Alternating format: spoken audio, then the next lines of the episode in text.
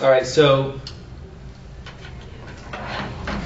I'll just, uh, we're going through obviously what the scriptures say about the heart. Does anyone want to try and sum up what part or whole or all of what we've gone through so far?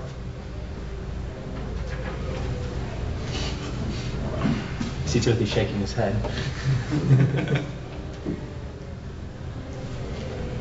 but no, I think that. Um, so yeah, we're, we're looking at what the Bible says about the heart, and it's the heart is not how we think about the heart. Uh, usually in our culture, uh, it's really broken up into three parts. And if you remember the handout, which I hope we, I think we have more of the, those over there if you want one. There's the mind, the desires, and the will. And all those are talking about different parts of the heart. And uh, what we are doing is we're defining it, looking at how sin has affected it, and then looking at how Christ is redeeming it through his three mediatorial offices. And um, a few weeks ago, we went over sin, uh, how sin, generically speaking, affects the mind, and we looked at the particular word sin in that, which means to fall short, to miss the mark. Uh, and Chris talked about how this is not a almost falling short; it's far off missing the mark. Uh, and it, we suppress the truth in unrighteousness. And so today, uh, a couple weeks ago, uh, we looked at desires, what it is that we love, which is how we usually think about the heart. So today we're going to be looking about, about um, how sin affects our heart, our desires. So, again, going back to this, the word that the Bible usually uses uh, to speak about kind of this whole subject is iniquity. And iniquity means uh, has two different meanings, kind of. It can mean to. Uh, oh, yeah, he had a. Dr. Troxel had a good way of doing it. He likes alliteration, apparently. Uh, it can be either crooked or corrupt. Um, and crooked, that means something good has become perverted, right, into something evil. Was once straight, has now been contorted. It was once a truth, has now been shaped into a lie, or vice versa. Um, that's that's how we love how crooked is used in this sense with iniquity, or iniquity is used in the sense of crooked. Sorry, and then uh, corrupt. We're talking about something that has been made unclean. Something has been polluted sin will soil what is pure. It can take what is beautiful in a holy sense and make it ugly. It violates the innocent and scandalizes what is decent. And the word that we have for, the Hebrew word that we have for iniquity is used uh, about 213 times in the Old Testament, according to Dr. Troxel. And there's a Greek equivalent, and it's used in this. It's not always used for iniquity, but or for this type of crooked or uh, corrupt definition, but when it does, it's used about 24 times uh, in the New Testament. So let's look at the iniquity of sin, how sin can be something that's crooked or corrupt. And uh, we're going to start out by looking at a few proverbs. Would someone be willing to look up uh, Proverbs 11:20? Please? Proverbs 11:20.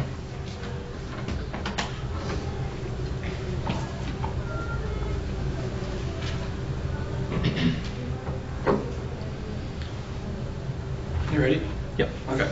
Um, Proverbs 11:20. Those of crooked heart are an abomination to the Lord, but those of a blameless way are His delight. So, what do we see as being crooked in, in this? Well, it's a crooked heart, which yeah. we've talked a lot about the heart yes. being more. It, it's your inner, your innermost thoughts, your innermost yes. desires. Yes, but it, yeah, it can also be affected in this crooked way too, this twisted way. And then uh, someone look up Proverbs two fifteen.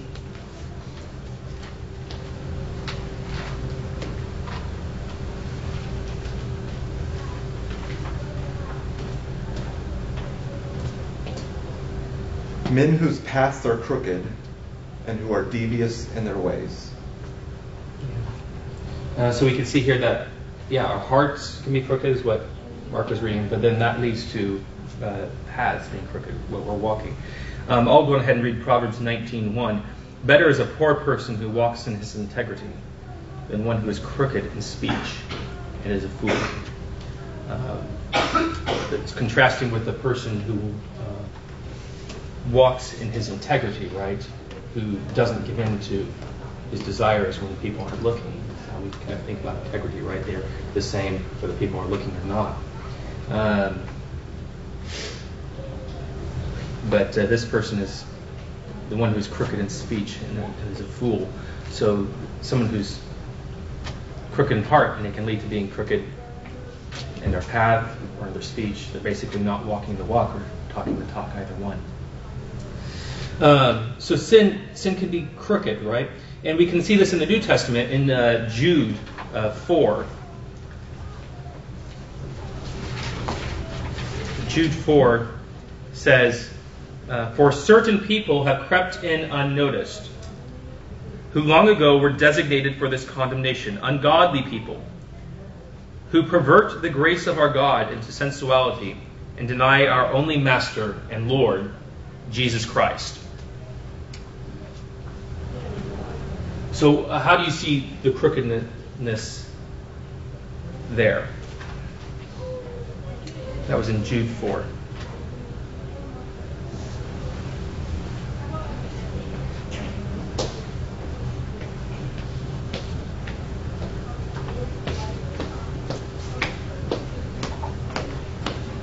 They pervert the grace of God into sensuality.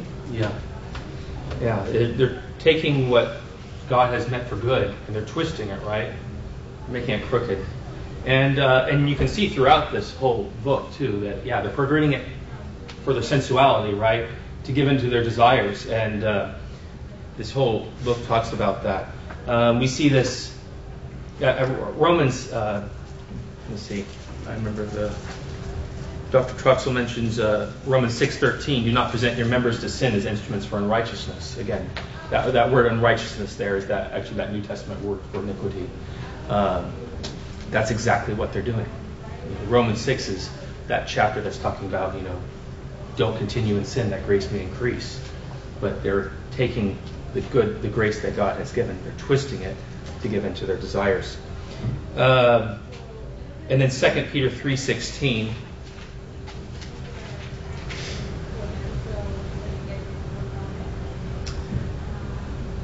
That's 2:16. That's why I'm not seeing that right.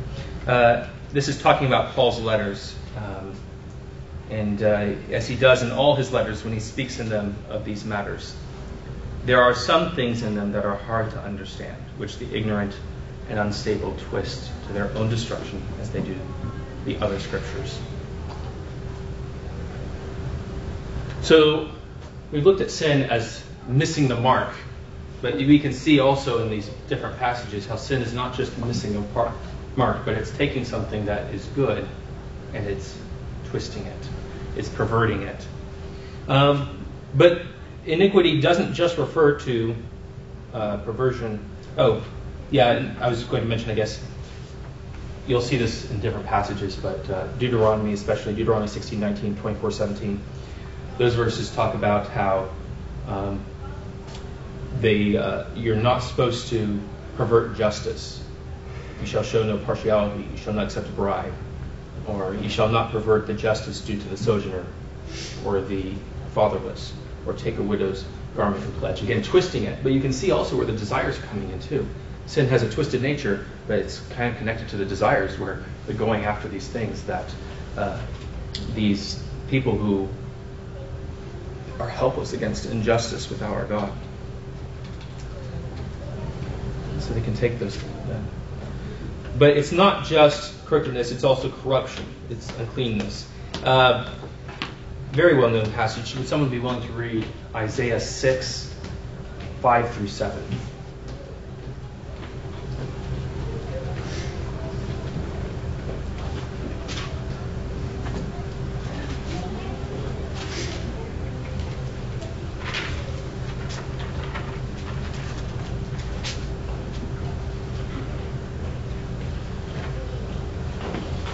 And I said, Woe is me, for I am lost, for I am a man of unclean lips, and I dwell in the midst of a people of unclean lips.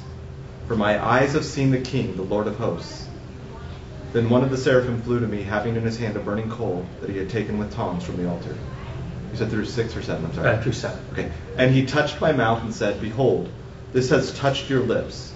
Your guilt is taken away, and your sin is atoned for. So where do we see the idea of corruption in this passage?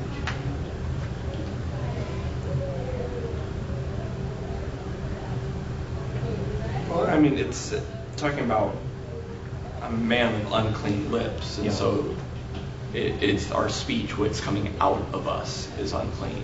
Yeah, exactly. Um, it's not just that sin, again, is missing the mark or is even twisting things. It's made him unclean. And um, I had you read through verse 7. I, I'm guessing your translation said uh, your guilt is removed or something like that. But uh, Dr. Troxel mentions that that word guilt there is actually the, the Hebrew word for iniquity. Um, so his uncleanness has been removed. Um, this is a real problem that sin brings the twistedness that needs to be straightened out, and the pollution that needs to be cleansed. Uh, Joshua 22 17.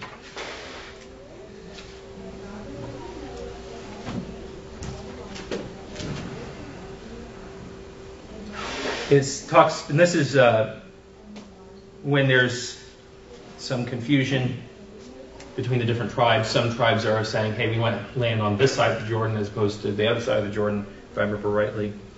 Um,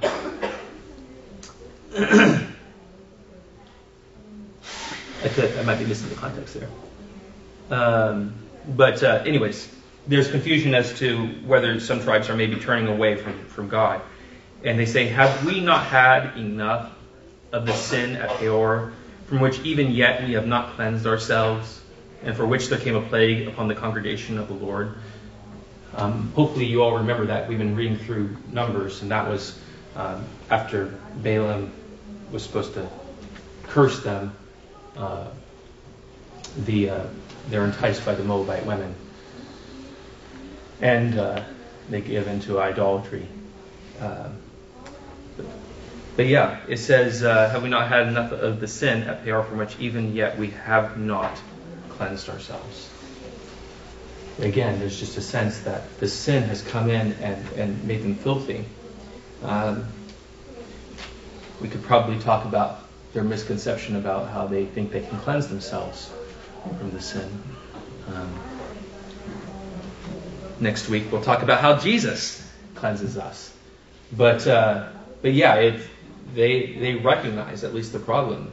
Sin has come in and has made them unholy, unclean. In Leviticus 18,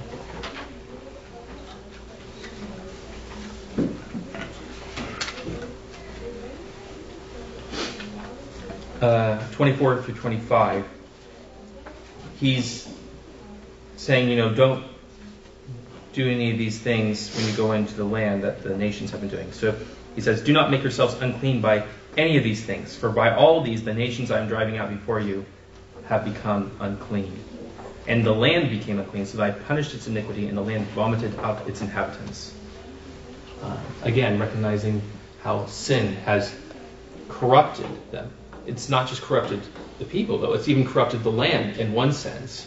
Um, we don't always know exactly what that means, but uh, there is a real sense where uh, sin twists, corrupts not just people, but creation too.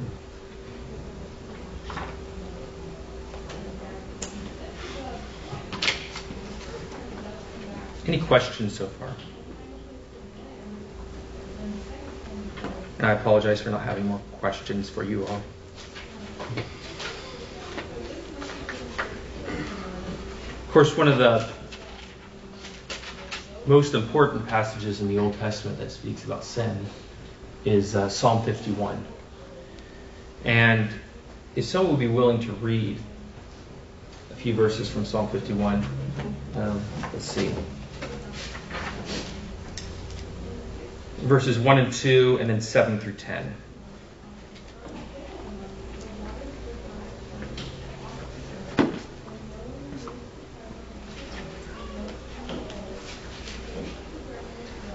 Have mercy on me, O God, according to your steadfast love, according to your abundant mercy, blot out my transgressions. Wash me thoroughly from my iniquity and cleanse me from my sin. And then 7 through 10. Purge me with hyssop, and I shall be clean. Wash me, and I shall be whiter than snow. Let me hear joy and gladness. Let the bones that you have broken rejoice. Hide your face from my sins and blot out all my iniquities. Create in me a clean heart, O God, and renew a right spirit within me. Thank you. So, uh, where do we see the idea of corruption in these verses? Well, it's in our heart. I mean, if he needs to create in us a new heart, that means that we don't have one. Yeah. Oh, that's very good. Any other thoughts?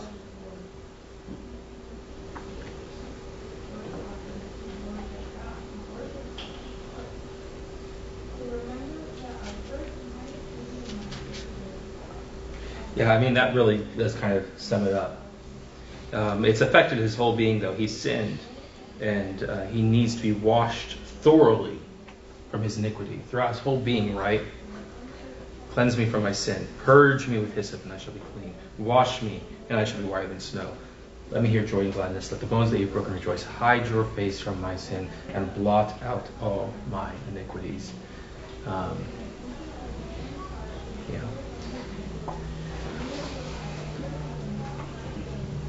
This is, uh, of course, after uh, Nathan has come to David to confront him about sin with Bathsheba. And uh, this is a sin where he broke the law, right? He transgressed. Um, he also missed the mark. But he's not just talking about these issues. He does talk about those issues in here. Again, he recognizes the uncleanness uh, that is it, it, has been made there uh, through his sinning. Um, obviously, Psalm 51 is a great example of what confession should look like. It's not the only example we have. Um, but, uh, but yeah, when we go to God in prayer, it's good to remember that uh, all these areas we've been affected by sin, but that He is a competent Savior, which is what we're going through also in this. Um, and just a reminder, I don't believe this is a lesson plan for the whole class. We'll have a few lessons beyond this. Um, but yeah, he, He's a competent Savior who can save us in our mind, our desires, and our will all of the places where sin affects us. So we've kind of seen then how sin is crooked, it is corrupt. But let's look then at our desires specifically. uh, if you remember last week, we talked about how desires in and of themselves are not necessarily sinful. Um, in our context, in our cultural context, we usually think of them as good overall. Right? Uh, the mantra of Disney and of our culture in general is follow your heart. You know, what is it that you love, what you desire? Let's go after that. Um, but there are some pagans and Christians who think that, oh, no, no, all desires are bad. And like, let's just shut ourselves off from all desires and, and not give it, not uh, because they're all bad, they're all suspect. Um, and the Bible doesn't speak of desires in that way, as we were looking at that two weeks ago, actually. Um, they can be both, uh, they can be good, but they can be corrupted or made crooked, right? Uh, but yeah, he, he, Dr. Troxel says our desires to excel, laugh, love, eat, and sleep. Those aren't wrong things. We are tired and we desire to sleep. That's not a bad thing. But these desires become twisted when they are fueled by the wrong motives for example, greed. Used with the wrong purpose, fulfilled with the wrong person, or enjoyed in wrong measure. It says wrong motives, purpose, person, or measure. And uh, then he has, I think, a fairly helpful way of summing this up. Our desires qualify as sinful when they are out of bounds or out of balance.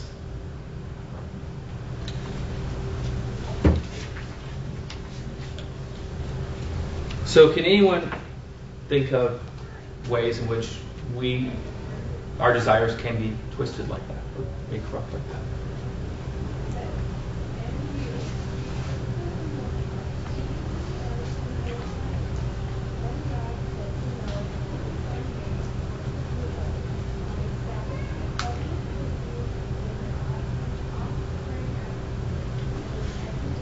Phrase the question again.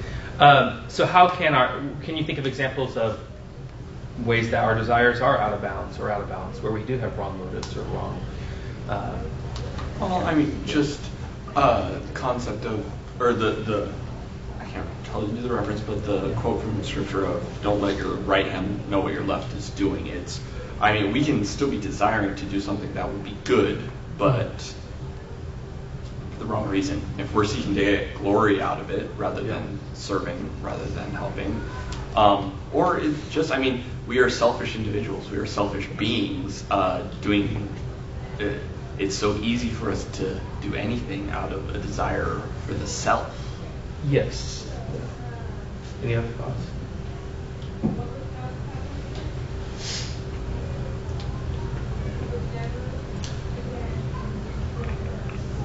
I, am sure there's many that I know there's many that we can think of. Um, I'll just go over one that Dr. Troxel uses, and that's just uh, the delights of food, right?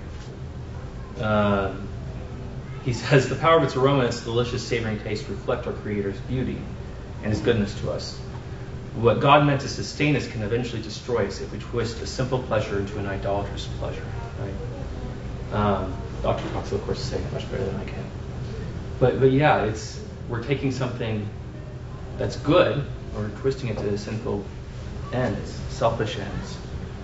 Um, we can make it into an idolatrous pleasure where there's gratifying excessive self-indulgence, uh, disorder from inward securities, or an Epicurean obsession. It can be a desire to consume, to escape, to appease our gnawing self, or to sculpt our body's tone. Uh, desires can be very strong, and they can, they can, we can give them power over us, and they can rule over us in one sense. Um, little uh, literary example that he threw in there was of uh, Shelob, and if you're familiar with the Silmarillion, Ungoliant also really fits this uh, too uh, where they, they, their desire is, uh, in the Lord of the Rings, and is just to, they're these spiders and they just want to consume things. That's all they care about. They have this overwhelming lust, desire that just blots out everything else. There is nothing, um, it's a heart hunger. Uh, it is never satisfied. And uh, we see this too in Philippians 3:19. I've almost said it a couple times now, um, but Philippians 3:19. We'll go ahead and turn there real quick.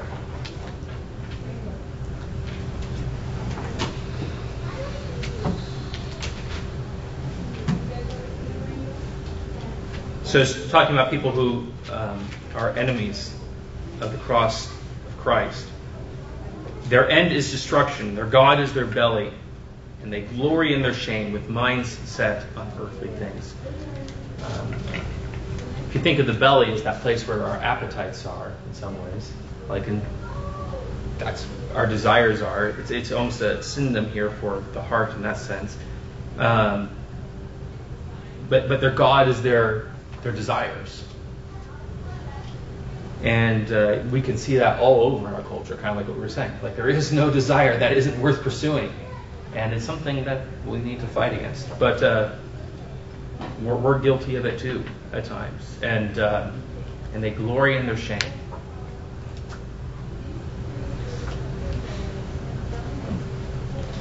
But our desires, they're, they're, they can be overwhelming. And when that happens, it affects how we think. Um, this is a very famous passage. I, maybe someone can finish it if I start Jeremiah 17:9. The heart is deceitful of all things. Yeah. Desperately sick. Who can understand it? Um, it's deceitful. It deceives our desires. They deceive us when we try to think about what we know is true. I'm trying to remember if I I use this later. But yeah, so we'll look. So we looked at desires generally speaking. I'm sorry, I don't have more verses to look at with that. But if we wish to, Dr. Troxel says, if we wish to speak of desire as the Bible does, we must speak in terms of what we love, what we truly, deeply, intensely, passionately love. Um, and he's talking about things that motivate us. Um, not just our emotions, though our emotions are connected to that, but what is it that we adore, what we live for, what we die for, what receives our best energy. Um, good example, I was really fighting with my desires last night because I kept wanting to think about the horrible K-State loss that happened in football. Um, and I was like, no, I need to, I need to block that out and, and focus on, uh, on uh, coming to the Lord's Day, worshiping the Lord. Um, but it, it's not bad to love other things, but again, out of bounds or out of balance. Um, so, what is it that we adore? And Matthew 6:21, again, a very famous verse, uh, says, uh, "For your treasure is, there your heart will be also." Uh, you know, Jesus says, "Lay up for yourself treasures in heaven," right? Where moth and rust and thief can't destroy or steal. Um, but a lot of times we have treasures that are here on earth where moth, rust, and thief can destroy or steal. Uh, he has a great quote from Augustine here. Augustine recalled how twisted his heart had become, that his heart sought sin, quote, having no inducement to evil but the evil itself. I loved my own error. Not that for which I erred, but the error itself not seeking aught through the shame, but the shame itself. End quote. So, what is Augustine loving in this passage? Some particular sin that he doesn't name, but yeah, exactly. It, it's it's he has his desires. His treasure is a sin, and it's not even what he's getting out of the sin; it's the sin itself. He's saying. Um, So, where, where is the chief problem in this? Is it the object?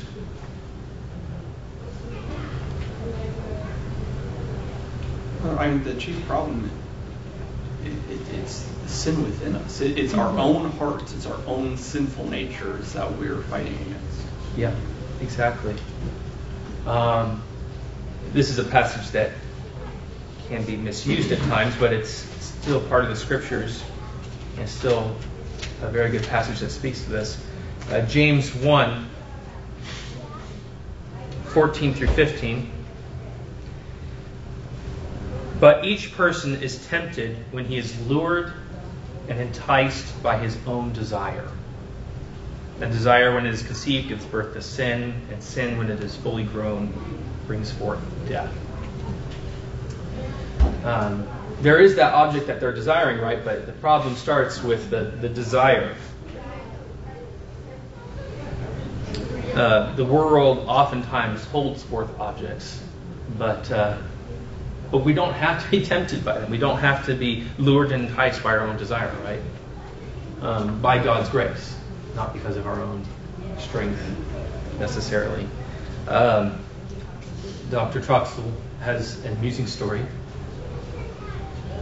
uh, in this book, and you could probably think of other stories like this, where he and his wife were going out to buy their first car. He says, I remember the salesman's first words after their test drive. Don't you love the way the car handled, the way it drove? Even the smell is great. I almost felt sorry for the guy with my deflating reply. The car is adequate for our needs. He's appealing to his desires, right? Like, oh, just it smells great. Feel how it drives. He's like, you know, I've got a budget. We're newlyweds. It's adequate. Um,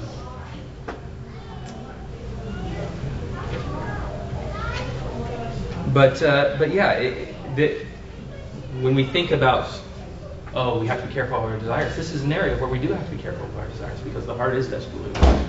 And the temptation, they really don't, of the world, they don't matter if the desires aren't there in one sense. Um, not that there can't be real pain. Jesus suffered in a real way. He was hungry when he was tempted in the wilderness. Um, but yet, uh, the desire was not a sinful desire. And he didn't give it, he didn't let that come, go out of balance, or out of balance.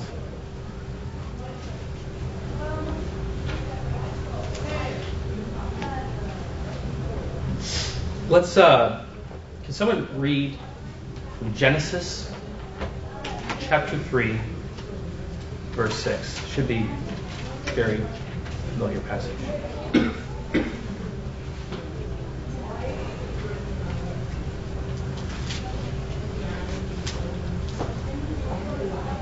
So when the woman saw that the tree was good for food, and that it was a delight to the eye, and that the tree was to be desired to make one wise, she took of its fruit and ate, and she also gave some to her husband who was with her, and he ate.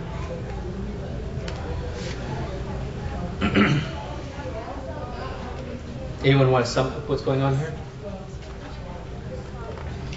Well, yeah, I mean, I would say the tree was to be desired, and it goes on about all the different ways it could be desired. Yeah. I say, but it's she, she's giving into that desire, that lust of her heart. Yeah. I say, at that point, sin had already entered. Yes. Yeah. And she, then she takes and eats. Um, let's look up uh, another. Any, any other thoughts before we go on? Sorry. Um, Second Samuel,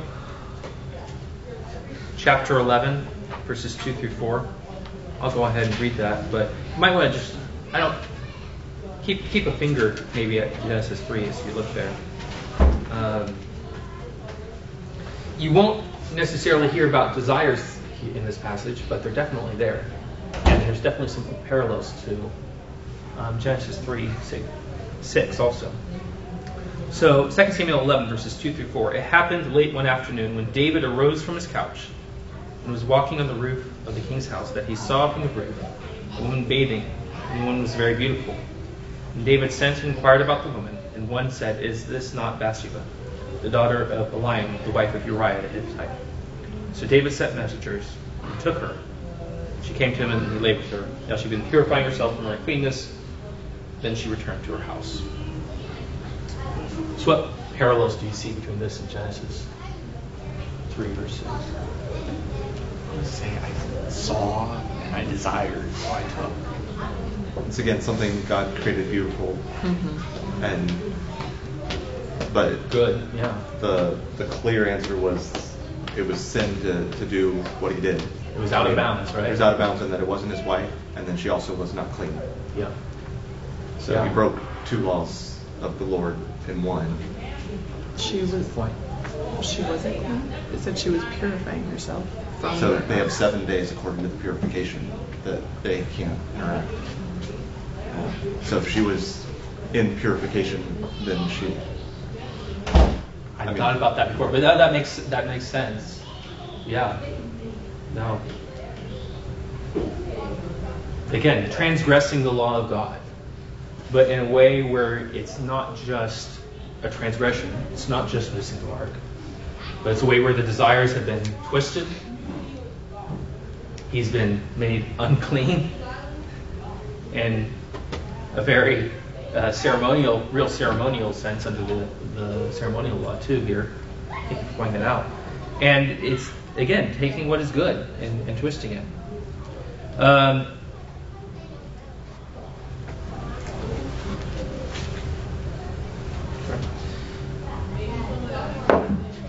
I had not read this book at all before I was trying to prep for this lesson.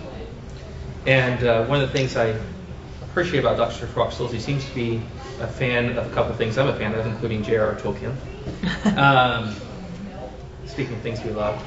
And uh, he has a couple quotes, but he has a great example in here from Tolkien.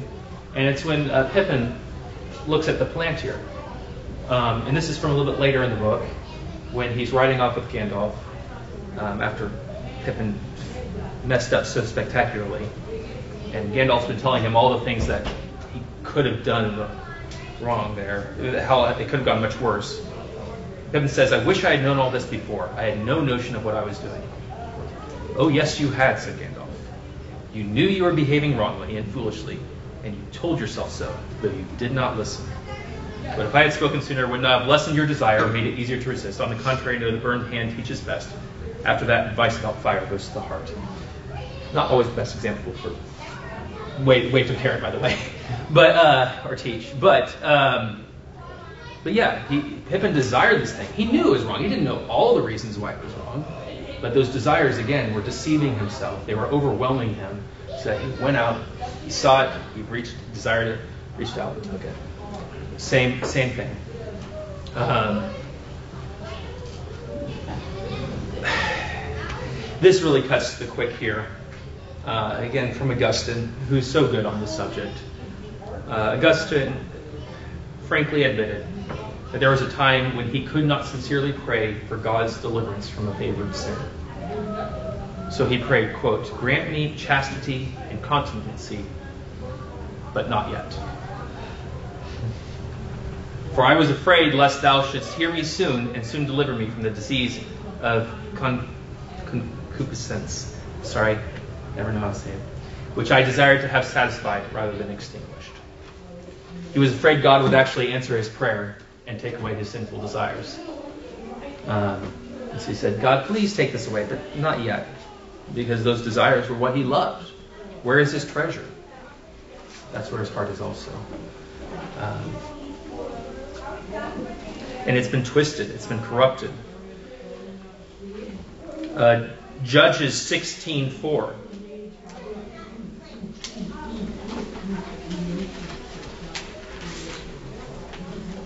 After this, this is speaking about Samson.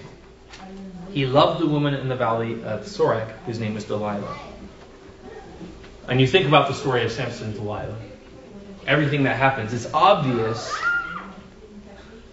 Delilah's not someone who should be trusted. But why is it that he go he stays with her over and over and over again? It's because he loves her. His desire has taken over. He can't think straight in one sense. Uh, Proverbs 7. We're not going to look at that, but it's a passage about a foolish man who goes out walking where he shouldn't be. And he's tempted by uh, this woman. But uh, again, it's something where he should have known he shouldn't have been there. Proverbs make that makes that fairly clear. Not there, not at that time of, of night, right? And uh, she tempts him with his desires. But it isn't all just uh, what we love. Their emotions are involved. Um, so we'll talk about motions next. But before we go, is there anything anyone wants to comment or, or ask? ask or?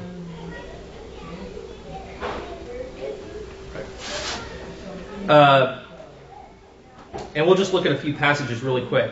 Uh, someone would be willing to look up 1 Samuel 16:1. And someone else look up 1 Corinthians 5, verse 2. 1 Samuel 16, 1. 1 Corinthians 5, 2.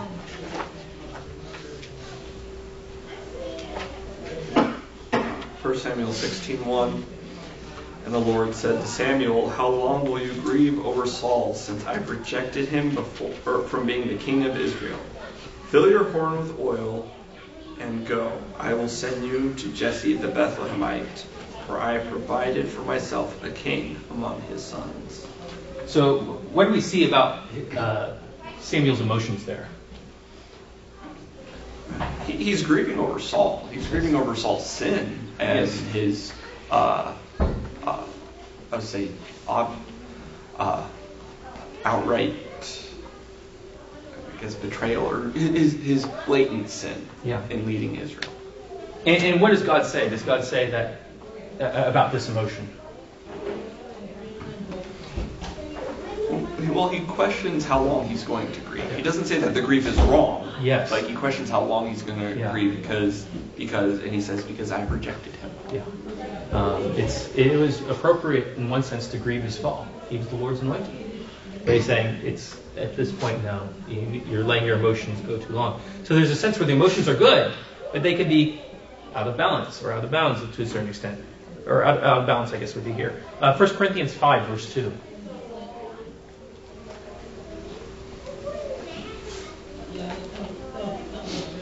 And you are arrogant, ought you not rather to mourn? Let him who has done this be removed from among you.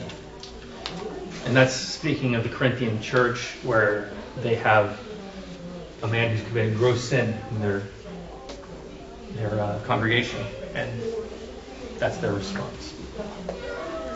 So what what does God say about this? Or, or? Well, he reprimanding them for not mourning over the sin, yes. for just letting it remain. Yeah. They're, they're actually proud in one sense. They're, they're, they're rejoicing in one sense that, oh, see, we have this great sinner. We're so forgiving. But it's like, no, you should be mourning over this. Um, Revelation 18, verse 9. This is speaking about Babylon when she falls. And the kings of the earth who committed sexual immorality and lived in luxury with her will weep and wail over her when they see the smoke of her burning. Now they're not weeping and wailing because, you know, it's uh, sad that you know all these people have died, but because of what they've lost. This is where um, they lived in luxury, right? Committed sexual immorality, and uh, they're mourning the loss of their sin and the judgment of God. Uh, John 2, 15 through 17. Someone could look up John 2, 15 through 17 really quick.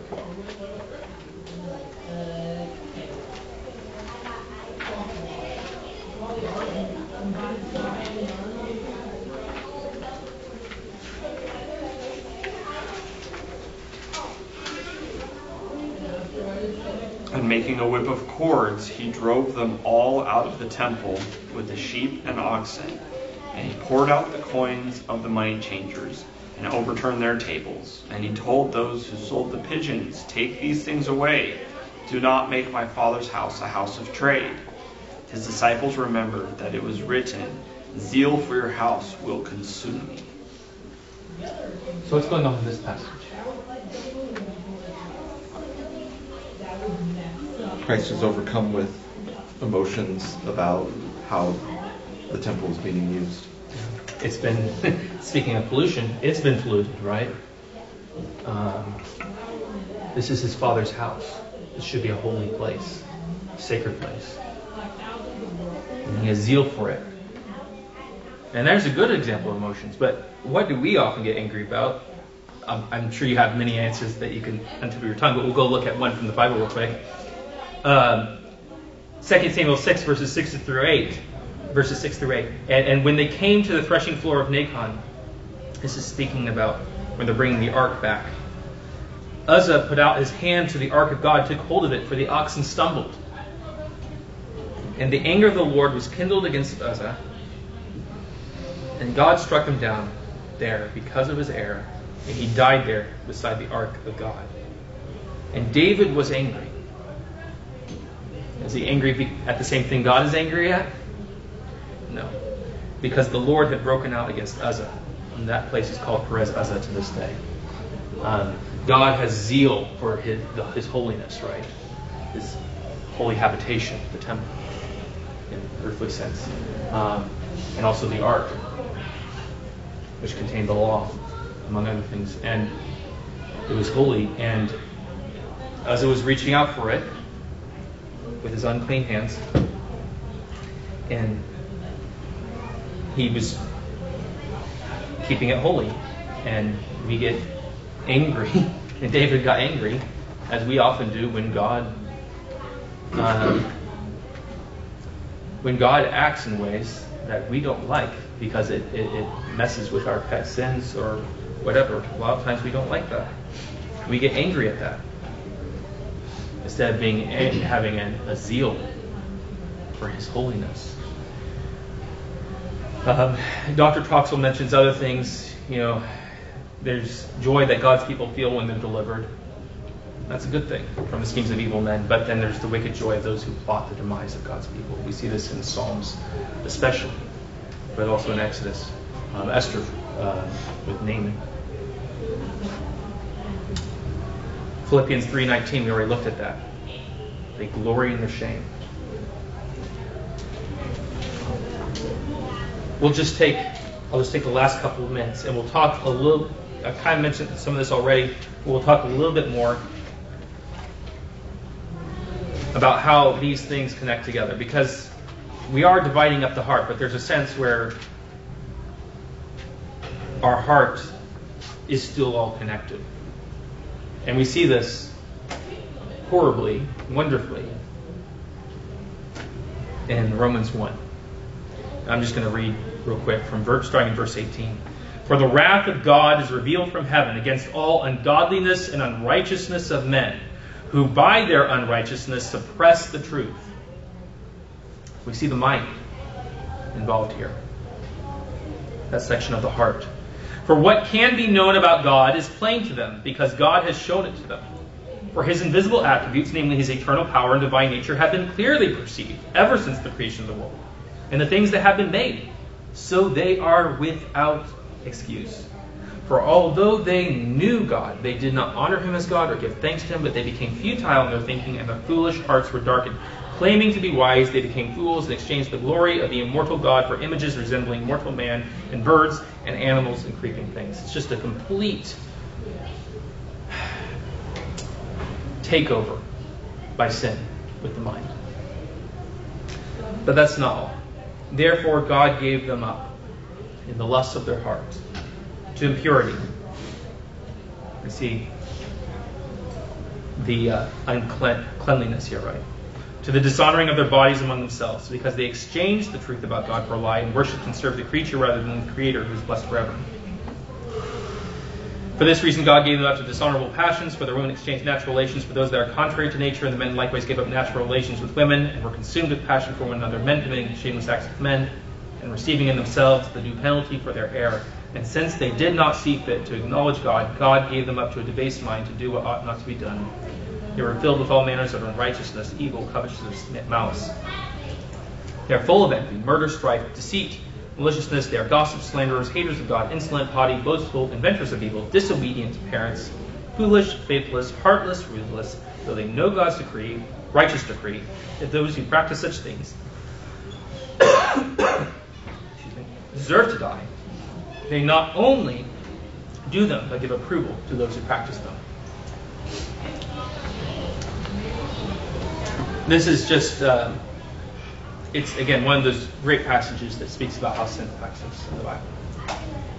Um, and there is a sense where we still struggle with some of these things, but we'll talk again. We'll talk next week about how God is redeeming our desires. But it's all connected there. Um, they suppress the truth and unrighteousness. God gives them up to their desires. And then as they give into those desires, even more so, they're suppressing the truth. They're, they're, they're giving into absolute foolishness. Uh, things that are destroying themselves. Um, and this is where we all are without the grace of God. Um, a deviant heart is a devious heart, Dr. Troxel says. When the heart is fixated on its chosen object, doesn't have eyes for anything else, and it won't listen to common sense. It is a heart that needs to be washed clean. Its desires need to be straightened out and made pure. It needs a priest who can redeem and renew. So, Lord willing, Chris will be back next week to teach on that. Thank you for putting up with me, and uh, I'll go ahead, unless there's any questions, I'll go ahead and close in prayer.